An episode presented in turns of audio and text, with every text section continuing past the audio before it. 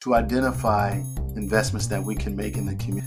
For example, we made an investment, uh, an organization called Fresh, where it had an outside uh, vegetable garden that, that really produced healthy foods for the community.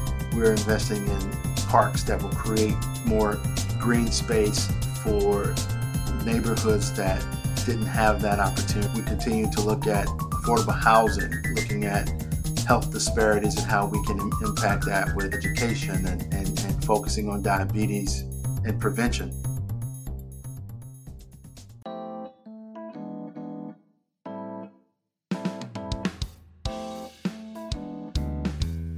Welcome to the Guy Who Knows a Guy podcast. I'm your host, Michael Whitehouse. Today we have a fascinating conversation with Patrick Green, President and CEO of Lawrence and Memorial Healthcare.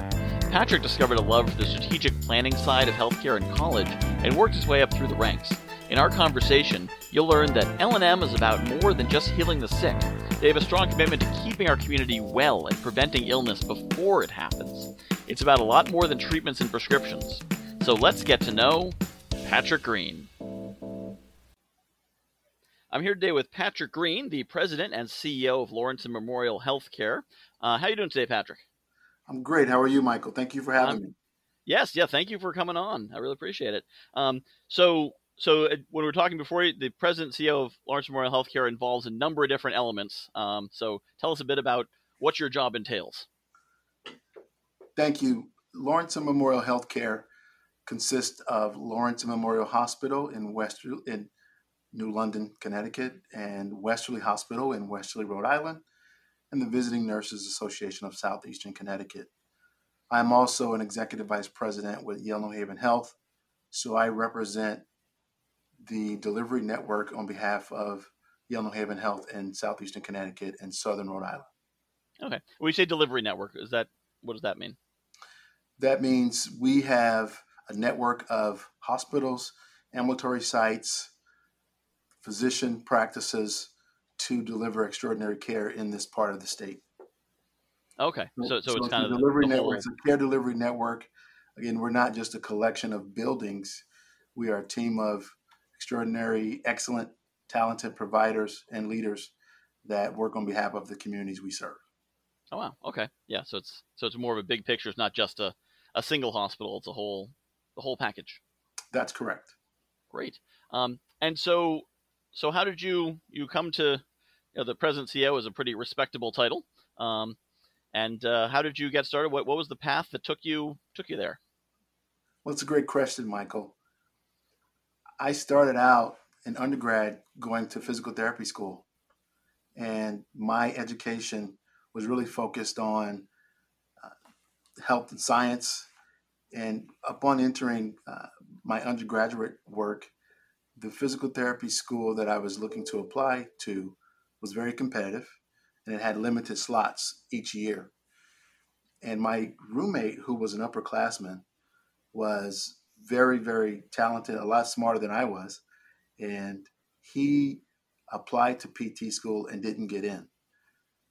At the time, the university had some guidelines that if you didn't get in the first year into PT school, which was highly competitive, and you took all the prerequisites, obviously you met the requirements at the university, you would uh, be strongly considered for the following year. So he had to go home uh, and work uh, for a year, take a year off, and come back to to school.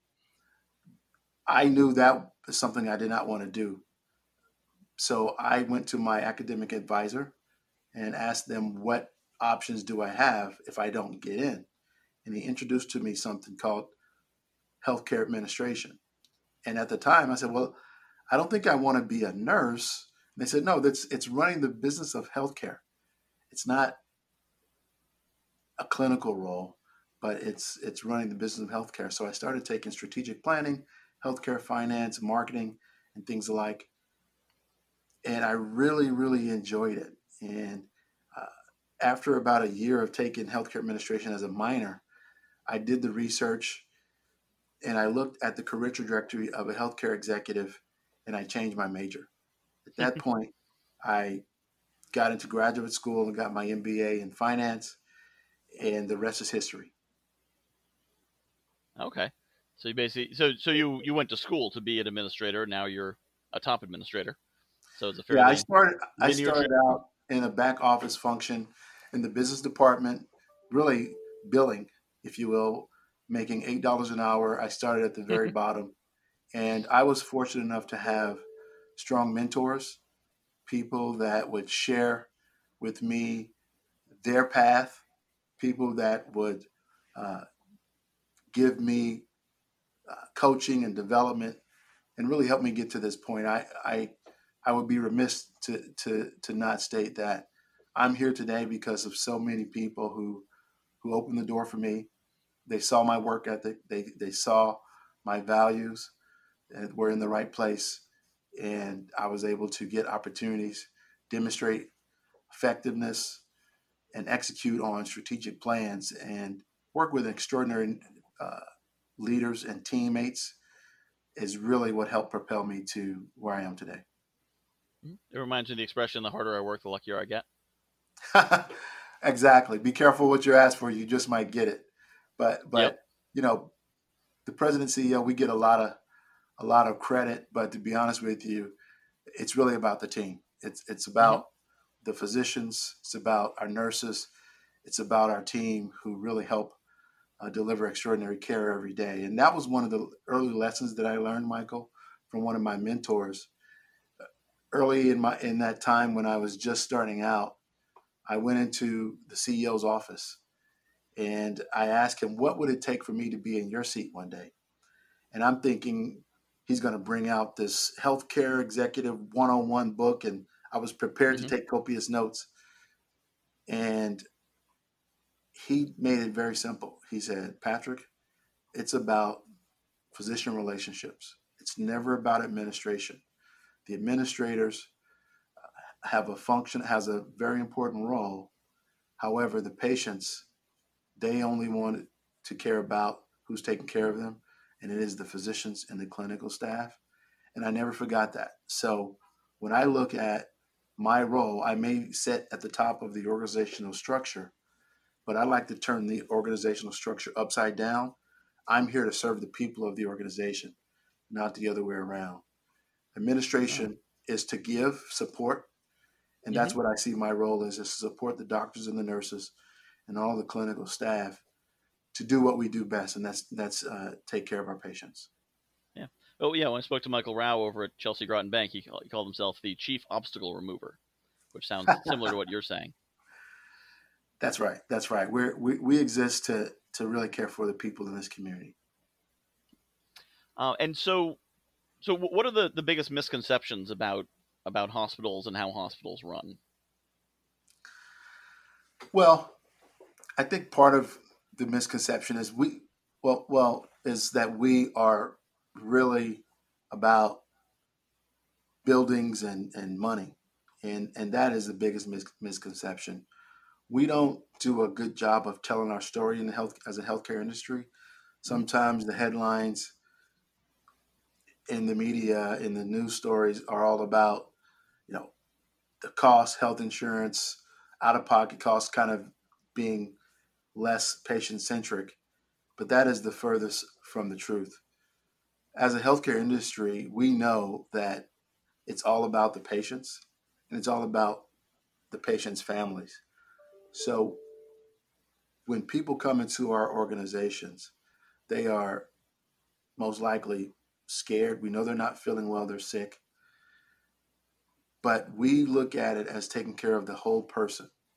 We want to make sure they feel comfortable, they feel safe, and they know that they're in the best hands, highly trained people who are compassionate and really they perform miracles every day. So I think the biggest misconception is that that there's hospitals are really about you know an assembly line, a production that's not the tr- that's not the case. We are very compassionate people. The people that choose to take care of uh, our patients, it's truly a calling, Michael, and we don't we don't talk about that enough. Mm-hmm. We we we need to tell our story more. and I think that's that's something that I think is is something we can dispel those myths. That is, it's really about as many patients as you can see. It's about procedures and things you do to, to patients to to generate a financial return, and that's not the case. Yeah, yeah. And I, have fortunately I've only had one interaction with with uh, L&M Hospital when my daughter was born. I spent um, well, I spent three days there with my wife, who was really the the patient. Um, but but I was definitely impressed by the by the care and the attention that what it was really focused on on making it the best possible experience.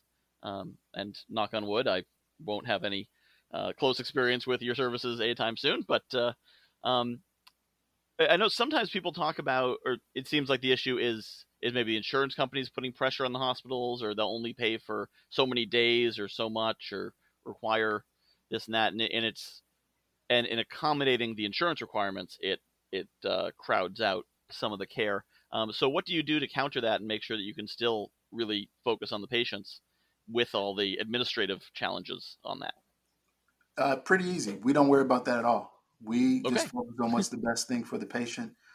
Our staff, our physicians, our leaders, we don't get involved in worrying about any of the insurance or the administrative back office financial functions. We focus on the patient. And if we do that and we provide an ideal experience for people when they come into our organization, everything else will take care of itself. So we have people who are highly trained in insurance and managed care contracts, but that never comes into play in terms of our care treatment and our care plan. So we do what's best for the patient. And at the end of the day, we're a mission driven organization. We take care of everyone without regard to whether they can pay or not. And when it all said and done, our, our finance team uh, that shakes out and, and they they manage that part of what we do, but that never is part of our equation in terms of our care treatment plan. That sounds like like a key to really giving people the right kind of experience. You take care of them first, and then let the let the back office deal with it deal with it afterwards. That's right. I, I always tell uh, our physicians, I said, of course, you never want me to come into a clinical discussion about your patients. Therefore, I'm not going to talk to you about a financial situation because at the end of the day, that's not what's important. What is important is giving our patients our full attention, regardless of any economic situation. But ideally, we want them to feel safe. We want them to feel comfortable. And we want them to know that we're here to take care of them uh, as a whole person. There's there's more than just procedures and and things that that that we uh, perform to to get patients better and back to to their normal life. But it's also listening. It's also about it's a person in there, somebody's mother, somebody's father, child, grandmother, grandfather. We have to connect with our patients to demonstrate that we are a caring organization and we have empathy and we're going to be here for them uh, throughout their life and that's really our message is, is we we're a mission driven organization and that's why it's so important that that you talked about the misconception. We are we are mission driven. Again, mm-hmm. we are we exist to serve the communities, and and we have to be uh, empathetic to to everything that that we do, and we want that to show up at every touch every time. Okay, um, and and so of course L and M was independent and then became part of Yale New Haven uh, health system. Uh, and and so what what changed when they when they uh, merged, and, and what what remained the same? Well, I wasn't here prior to that. Okay, but, but I can tell you, I, I joined the organization as a part of the affiliation. Mm-hmm. I can tell you what did change. What did change was having the backing and the the the a system approach of a nationally recognized organization with a uh, with the expertise, the clinical expertise, and the commitment to keeping care local and having access to specialty programs that uh, is really unparalleled in this region from cancer care to cardiovascular care to mm-hmm. surgical care to primary care. We now have a, a health system that we can strategize with, that we can plan with, that we can partner with to provide care in these communities that, that we serve. We were able to recruit over 100 physicians, primary care and specialty physicians, in a couple of years. If you're an independent organization, that would be very difficult to do financially, strategically, and you have the confidence of a Yale New Haven health system with you every single day. So, so that was a huge benefit, and it continues to be a, a huge benefit. Having being part of a health system to get through a pandemic where mm-hmm. we literally had to take down the operations of our organization and the significant burden of having uh, physicians coverage across our state, staffing. We we didn't have to lay off or furlough anyone, even though we essentially took our our healthcare volume down by 80, 90 percent. We have the the PPE and the resources to take care of our patients and didn't skip a beat. So the the benefits are are endless.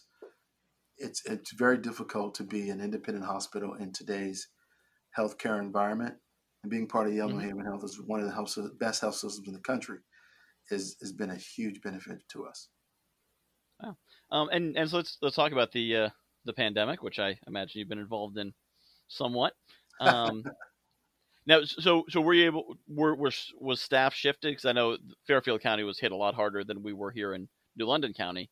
So was some staff redeployed into the harder hit areas, or was there enough in? Um, was that not necessary? No, it was it was necessary. Again, as a health system, we came together to fight a common enemy, and this is the the COVID nineteen. It really tells the story of the extraordinary people I get a chance to work with every day. We had nurses technicians, physicians raise their hand when we were not seeing the level of volume that, that was expected. They volunteered to go into Fairfield County and support our colleagues. Wow. They wanted to go into the line of fire to support and give a break to their friends and colleagues down in Fairfield County. So it really speaks to the heart and spirit of our people they didn't just say, I'll set and wait until it comes to us. They took advantage of the relationships we have across our system and said, I want to help. And it was so inspiring. They left their families, their home departments, and went into uh, the, the, the heart of this pandemic in our state. And they did a phenomenal job we were able to take that learning and that training. And when our volume started to, to creep up, they brought back some of the learnings here and it helped us prepare even better. So very proud of our team, very proud of our staff, our people for for raising their hand and saying mm-hmm. we want to be part of the solution. And and how were you positioned in terms? You, you mentioned PP and said you had enough of it. So um, so you did you didn't have, didn't have the shortages of masks and and such that other hospitals may have had? We're no different than any other healthcare organization. We were uh, we were never short of PPE. We mm-hmm. managed it to be good stewards of resources, but we were never uh, short of PPE. Okay, good. Um, yeah, and, and what you're talking about with the nurses there, I I rewatched the movie Contagion recently. I don't know if you've you've seen that recently, um, but one of the the things that happened as the the outbreak happened in the movie was the nurses went on strike because they didn't have enough uh, PPE available. They didn't have enough. They didn't have proper protocols or something like that. And and I was watching that and I was thinking, you know, the nurses I know and the nurses I'm hearing about, I think would, um, you know, if they had a, a, a rain poncho and a, um, you know, a, a piece of piece of masking tape, they'd still go take care of patients because because that's the kind of commitment that I see in in the, the health professionals, at least that I know personally, and sounds like yours as well. they're extraordinary. Luckily, we didn't have to get in that position, mm-hmm. but like everyone else, we, we had no idea. We we didn't know if we were going to be overran by this pandemic. So we had to absolutely make sure the protocols were in place mm-hmm. and that we were preparing for the worst case scenario. So we couldn't we couldn't um, just we had to manage that our PPE supply in a mm-hmm. way that prepared us for for a peak for the long term, and that's what we did. But our staff continued to have PPE, and, and they still do. Mm-hmm. Yeah. So so so if there were to be a second wave that's larger, I assume you're still positioned and and uh, uh, ready for for that if it comes at this point. We are. We our surge plans called for us to be able to to handle uh, a larger volume of COVID patients. Thank goodness we didn't have to do that, and I think that was a large part because of our the stay-at-home orders by the mm-hmm. governor, the the social distancing the face mask covering protocols that were put in place, and not living in a in a highly populated area. So all of that really helped us fare better than other parts of the state. And if there is a a, a uptick, uh, we will be well positioned to to manage it. Our mm-hmm. our emergency and surge plans required us to take care of a lot more patients than than than we saw. So we're in a good place. Again, that's another benefit of being part of a, a health system. We were able to look at resources differently, access some of the best and the brightest in preparing for this pandemic when it came to infection prevention, when it came to protecting our staff in terms of resources, protocols. We were very fortunate. Good. Um, and, and so, you know, we talked a bit about some of the benefits of, of being part of a large organization, but talk a bit about what um, what the organization does in the local community to help uh, uh, help help uh, create wellness and, and educate and, and kind of be a good uh, good neighbor. Well, it's a great question, and that's really one of our main missions. We we work with our local community health agents agencies. We have a, a community health needs assessment that really defines our work in the community uh, the, the city of New London have been a great partner, Mayor Passero and Jeannie Milstone. They're, they've been phenomenal in working with our teams to identify investments that we can make in the community. For example, we made an investment uh, in uh, uh, an organization called Fresh, where it had an outside uh, vegetable garden that, that really produced healthy foods for the community we're investing in, in uh, parks that will create more green space for neighborhoods that didn't have that opportunity. Uh, we continue to look at affordable housing. We're looking at health disparities and how we can Im- impact that with education and and and focusing on diabetes and prevention. So we we spend a lot of time and effort and resources partnering with our community to it to to impact disparities of, of health around education, around prevention, and as well as wellness. So we have a lot more to do, but but I'm mm-hmm. proud of our work thus far in terms of community health. And, and, and the resource you invested in this, this is the hospital itself. It's not like a foundation or some affiliated correct. organizations as part of your That's core core mission of making people healthy. This is coming out of our operations, so this is we're not asking our donors to to support this effort. We use mm-hmm. uh, we use resources that's that's generated uh, through our normal operations. Oh wow, yeah, I didn't even, didn't realize that, and and it makes sense because your mission is make people healthy. Best way to make people healthy is that they don't get sick. Um, but, well, we, we, hear sometimes about about like healthcare instead of wellness care, and it sounds like you're really focusing on the the wellness and the the whole community health. That's right, Michael. People want health; they don't want healthcare. You mm-hmm. know, my and and you know, if you think about a, a a typical networking session, I may hand you my card, but I hope you don't come see me. Uh-huh. Because that means you or your family is sick or injured or not feeling well. My we have to move beyond waiting for our community to come to us. We have to move further upstream, if you will. You may have heard that term in the past, mm-hmm. and work with our community to identify solutions to prevent them from getting sick in the first place. And and that's what I mean about whole person care. We're here when you need us, but but ideally we want to help our communities develop a healthy lifestyle. That is really what's going to advance our organization, that's going to advance our community.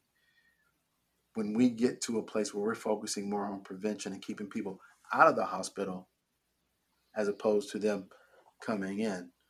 And that's when we know we will never stop fighting and, and, and, and putting in strategic plans to do that when it comes to investments in primary care, forward thinking, healthy eating solutions, affordable housing. But it's really about how can we keep people from having to need hospital care in the first place. It, it's really about prevention and health. That, that's another great way to approach things because I think a lot of people think that hospitals, you know, they want more sick people so they can make more money, and so to know that you're you're you're really trying to work yourself out of a job almost. Absolutely. If you think about the the term of value based care, that's really what it's about. So it's it's not about incenting people to come into our our our organization. We obviously there's a lot of need in the community, but we have to move beyond again just waiting until people come into our four walls. We have to go outside the four walls of our organization into the communities, educating our our, our community constituents and how we can work together and keeping our community healthy.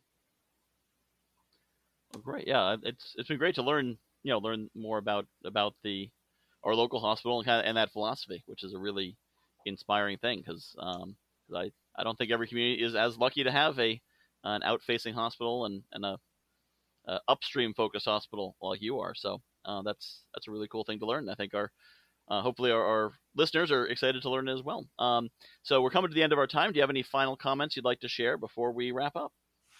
Well, you talked about how I got to where I am. If there's any mm-hmm. inspiring young people that want to learn more about healthcare, one of my early conversation with one of my mentors when I asked him, what could I do to repay him? And again, a very simple lesson, and I've never forgotten it. Whenever a young person wants to learn about the business of healthcare, make sure you open the door for them as I did for you. So we need a lot of young, bright minds that are interested in, in joining us in keeping this community healthy. So if anyone is interested uh, to to talk to myself or any member of my team, uh, feel free to to reach out. But uh, it's really our organization is so proud to serve this community, and we are a team of compassionate caregivers and people that that see this as a calling, and it's it's it's really inspiring to see the men and women in this organization put others before themselves every single day, and we are very lucky to to work with such extraordinary people. But if anyone wants to to learn about what we do, we're happy to to host you at any time and I just want to thank you, Michael, for giving me the platform to talk a little bit about myself and what we do at Yale New Haven Health and Lawrence Memorial Hospital. Yes, yeah, I'm so glad you came on. I'm glad I was able to share that because I'm, you know, I'm I'm uh, kind of proud to hear about the things you're doing there and knowing you're my my local hospital. So that's really great. Well, I really appreciate appreciate your time. Uh, if someone does want to to connect, what would be the way to do that? Is that through the website, or is there an email they should reach out to, or what what would you recommend? Uh, they can call my office. They can call my office at the hospital, and it's 860 271 4277. All right. And that'll be in the uh, the description of this episode as well. So thank you very much for your time. And uh, I really appreciate you being on the show. Thank you, Michael. Have a wonderful day.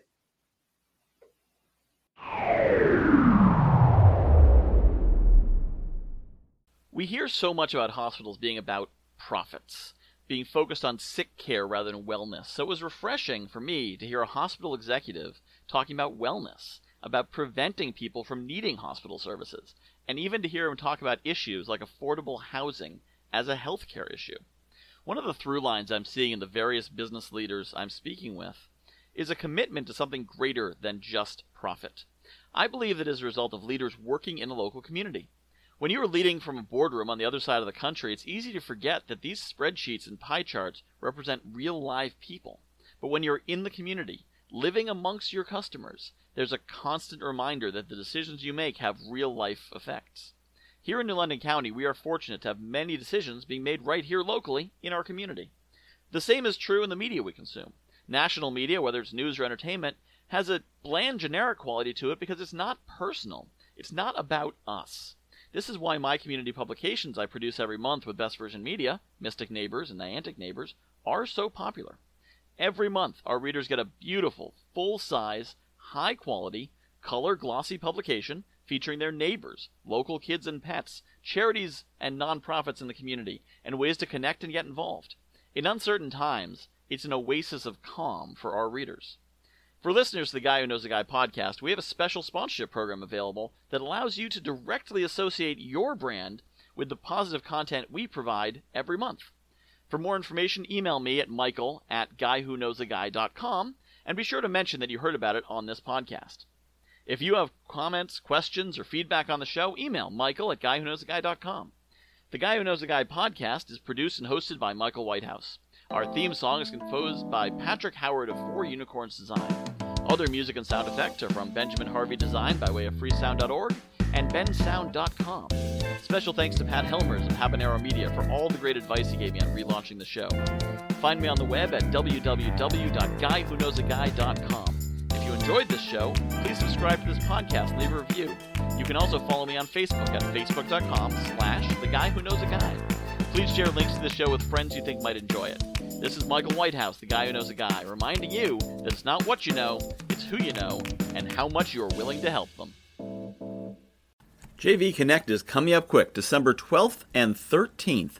If you are looking for a networking event where you can meet people aren't looking to just pitch you or take, but actually want to collaborate, build strategic partnerships, joint ventures, maybe even find some mentors, some coaches, people to support you, accountability partners, who knows? If you're looking for good people in an environment that's not stressful, but is set up to give you a lot of great connections in an efficient amount of time, check out JV Connect. JV Connect jv-connect.com. That's jv-connect.com, December 12th and 13th, 2023. We'll see you there.